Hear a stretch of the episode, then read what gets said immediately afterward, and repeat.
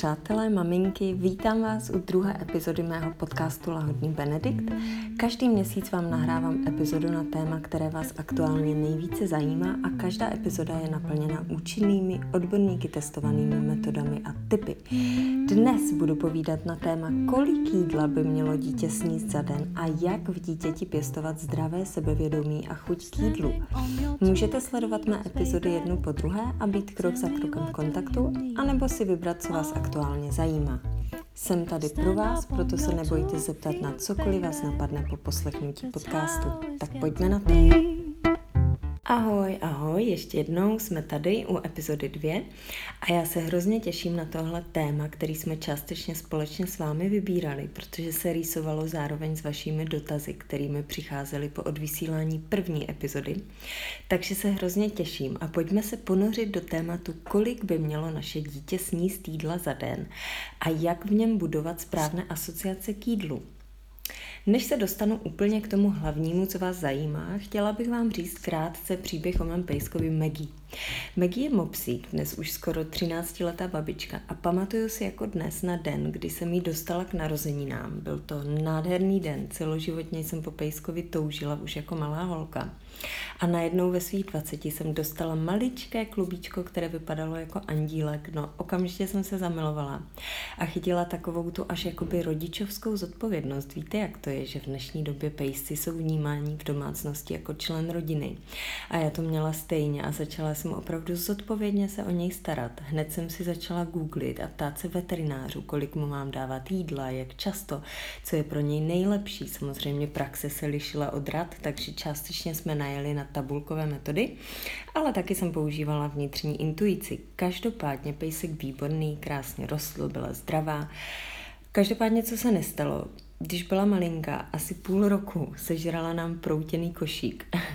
ono se to zdá být dost komické, ale je fakt, že mě to taky tak připadalo, když jsme na ní koukali, jak si odlupuje ty mini proutky a žvíká je jak tyčinky. Nicméně ona na ten košík chodila vždycky do technické místnosti, kde byl pohozený, takže po třech měsících jsme ho vyhrabali a zjistili, že snědla fakt obrovský kus toho koše. Jako nechápali jsme, jak to dokázala. Přišlo mi to fakt neuvěřitelný výkon.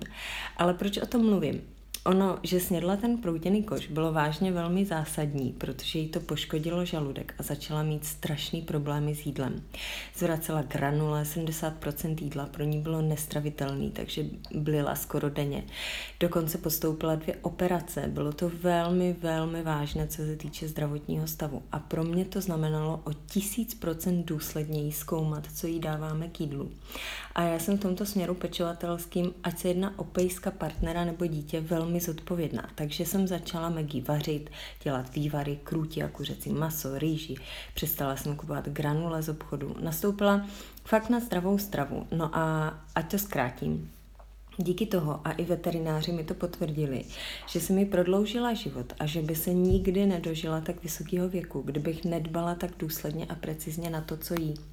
Navíc mě, mě řekli, že to je spíše zázrak, že mopsíci se obvykle dožívají 7 až 8 let a ona bude mít 13 a i když už své zdravotní problémy má, je spokojená psi babička. A nad tím jsem vlastně přemýšlela, když jsem začala dávat dohromady myšlenky na téma dnešní epizody. A vlastně jsem si uvědomila, že skutečně jsme to, co jíme a že i svým domácím mazlíčkům, když jsme důslední, prodlužujeme život a kvalitu života tím, co jim dáváme. A v případě dítěte na to dbám ještě milionkrát víc, to je nesrovnatelný. A Nejde o to, že bych byla přecitlivělá a nedala zrnko cukru, protože se to nedoporučuje a přehnaně nedávala tohle, protože to přece maminky nedávají. A tak právě naopak jsem máma velice otevřená tomu kulinařit a zkoušet a dopřát dětem i fakt skvělý mňamky, i když je v tom třeba dávka cukru. No bože, to se zase svět nezhroutí, ale vážně velmi dbám na to, aby komplexně strava, kterou mu dávám, byla zdravá, přírodní, pokud možno bez chemických konzervantů. A samozřejmě i já jsem se dostala k otázce, kolik toho vlastně má dítě za den sníst. Myslím, že ta motivace začíná už u weaningu neboli přechodu na pevnou stravu, protože už tady se dostáváte do fáze, kdy můžete ovlivnit motivaci dítěte jíst. Můžete ve čtvrtém měsíci nastoupit s banánem a avokádem a po ranním kojení za půl hodinky nabídnout malou svačinku a pomaličku ho seznamovat s jídlem, což mu začne vytvářet asociaci na jídlo a probouzet chuťové pohárky, nebo naopak někdo nechce přecházet a chce jenom kojit, co to jde dlouho, takže ještě v půl roce nic moc tuhýho nedává, což ale vlastně ve své podstatě vytváření asociací na jídlo potlačuje. Ale Samozřejmě platí fakt, že absolutně každé dítě je individuální a jsou jedlíci, kteří milují jídlo a jen co získají uchopový reflex, tak začnou sbírat jídlo, strkat si ho do pusy, žužlat, omacávat a zkoumat jeho textury a jsou zase i tři, kteří to takhle entuziastický nemají.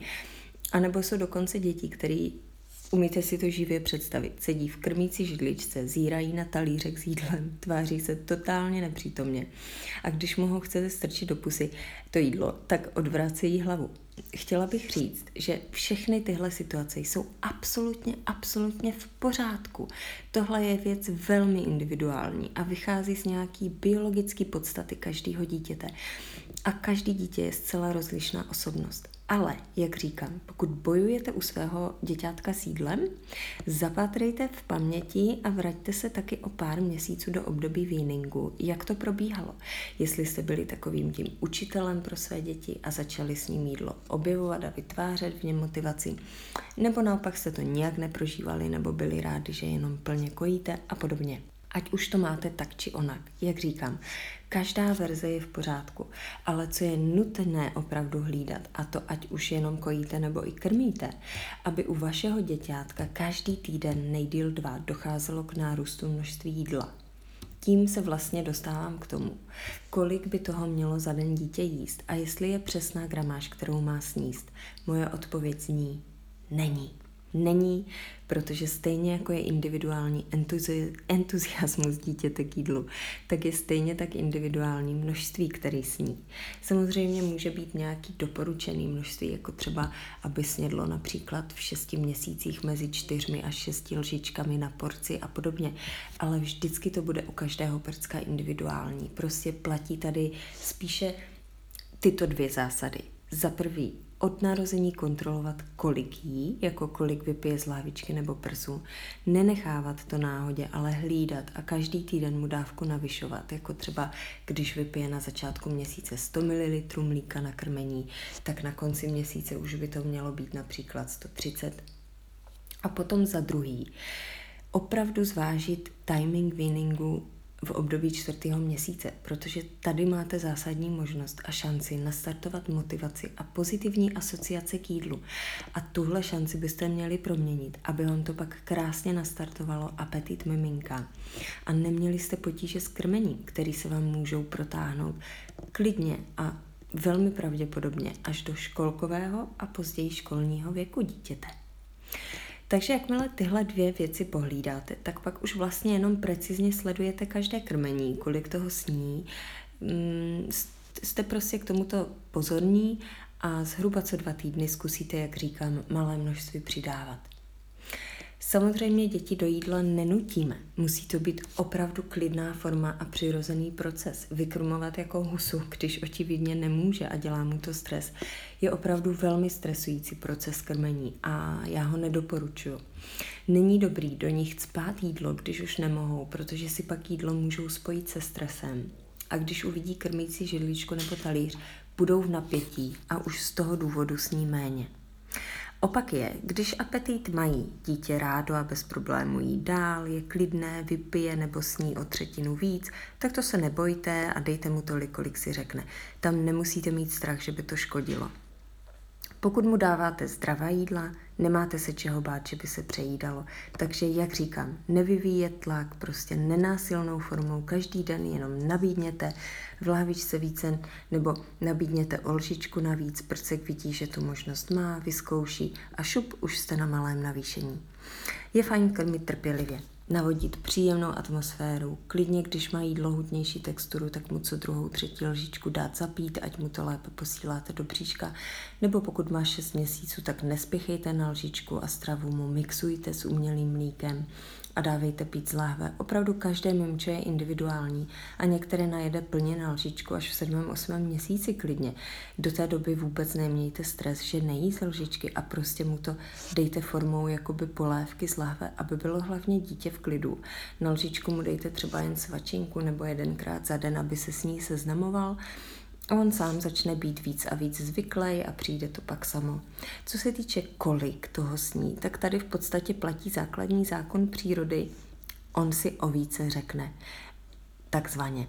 Což u batolat znamená, že dá najevo sám. Pokud jste na svého prcka napojený, zaručeně to poznáte. Ze své zkušenosti s Benediktem jsem to měla tak, že on byl právě ten případ, kdy od čtvrtého měsíce tak do toho šestého jedl stravu rozmixovanou s umělým mlíčkem. A byl to zláhve, protože měl prostě sací reflex ještě silnější a jenom dvakrát denně na svačinku se mu dala lžičku a tí poznává.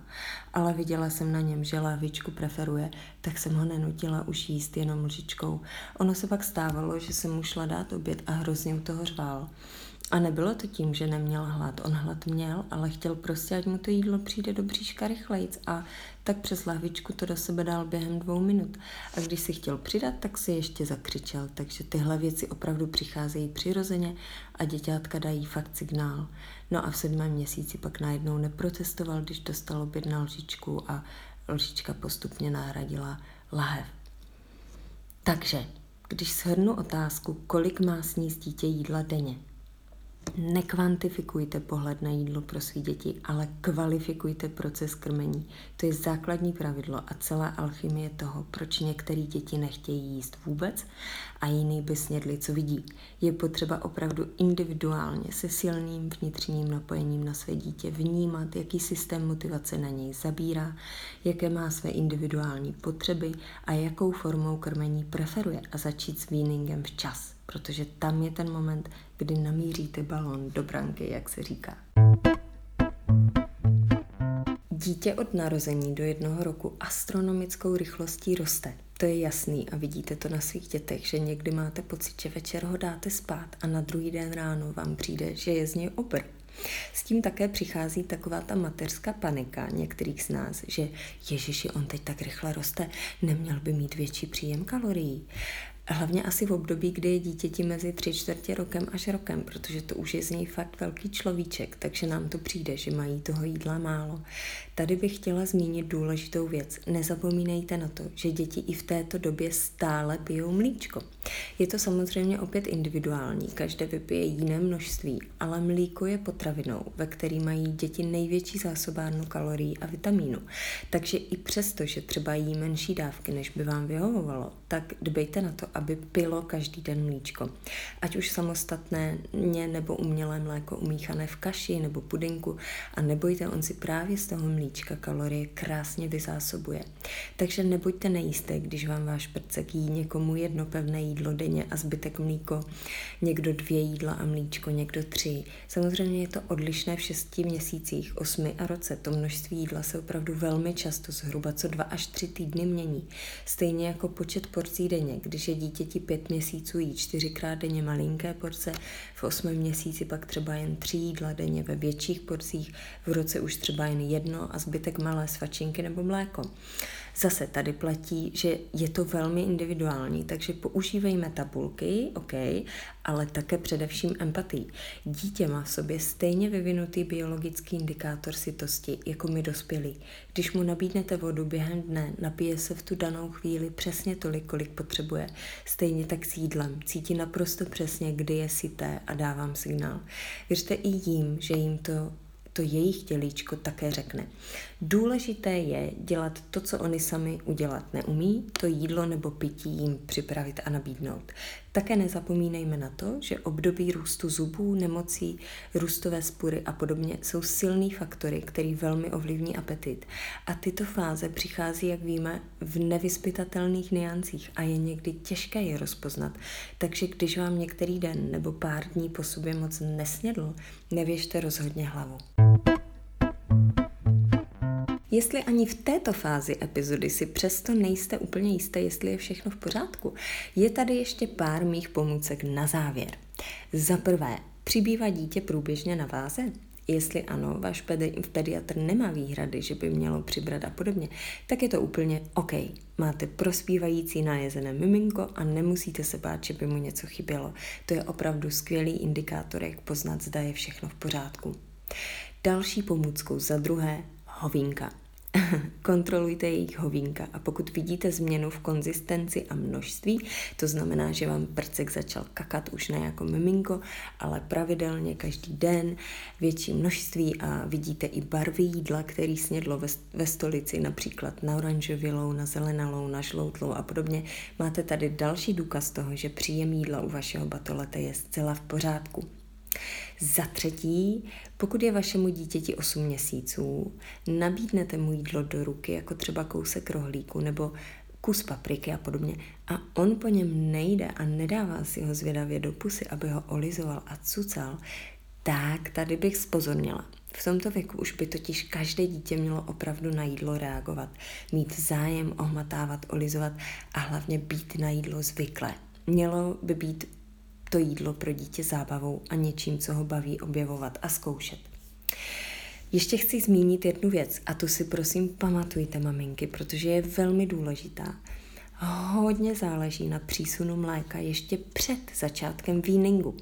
Když to uvedu na příkladu, například hodně maminek nehlídá moc množství mlíčka, který dítě vypije, ať už z prsu nebo z láhve, v období od narození do tří měsíců. Velmi často pak dochází k takzvanému comfort sucking, neboli pohodlnému cucmání, takže někdy miminko vypije víc, někdy míň a tím, že mu není hladina přesná míra vypitého mlíčka hlídána, tak už v podstatě od narození najde na takový ten režim jíst málo nebo skoro vůbec, nebo jako jenom tak jako si zobnout. Nejenže tohle pak způsobuje nespavost dětí v noci, v noci, protože organismus se biologicky budí, ale později při přechodu na pevnou stravu nemá dítě nastaven režim jezení a ovlivňuje to jeho apetit v pozdějších měsících. Takže maminky rozhodně nepodceňovat kojení nebo krmení z láve, protože už toto se počítá za stravování vašeho miminka. Bedlivě hlídejte množství vypitého mlíčka a už od narození miminka buďte důsledné a postupně přidávejte, tak jako u stravy, každý týden vyšší příjem mlíčka. Kdybych měla udělat takový závěr z mého dnešního zamyšlení, Řekla bych, že weaning je několika měsíční velmi pozvolný proces, kdy miminko přechází na pevnou stravu a u každého batoleta je tento proces zcela individuální. Některé v šesti měsících sní čtyři lžičky co porci, jiné celou malou skleničku. Je to, jak říkám, proces, to znamená, že příjem lžiček se bude zvyšovat postupně a je také nutné brát na vědomí, že pyré zkresluje, protože je to rozmixované jídlo a my tím ztrácíme vizuální představu o tom, kolik přesně jídla to tím pádem bylo. Jednoduše nestresujte tím a dbejte pouze na to, abyste byli maximálně důsledné a nehlídejte počet snědených lžiček, ale aby narůstal jejich počet. Úspěšný výsledek se pak zaručeně dostaví. Dnešní epizoda podcastu Lahodný Benedikt je u konce. Pokud jste doposlouchali až sem, tak vám moc děkuji a věřím, že pro vás poslech byl příjemný a třeba vám dal alespoň malý návod v tom, jak přistupovat ke stravování vašich malých princů a princezen a budu se velmi těšit na slyšenou při další epizodě. Mějte krásný den v tuto chvíli neděli, kdy natáčím tuto epizodu. Opatrujte se, opatrujte své andílky a buďte šťastní. Denisa. 哦。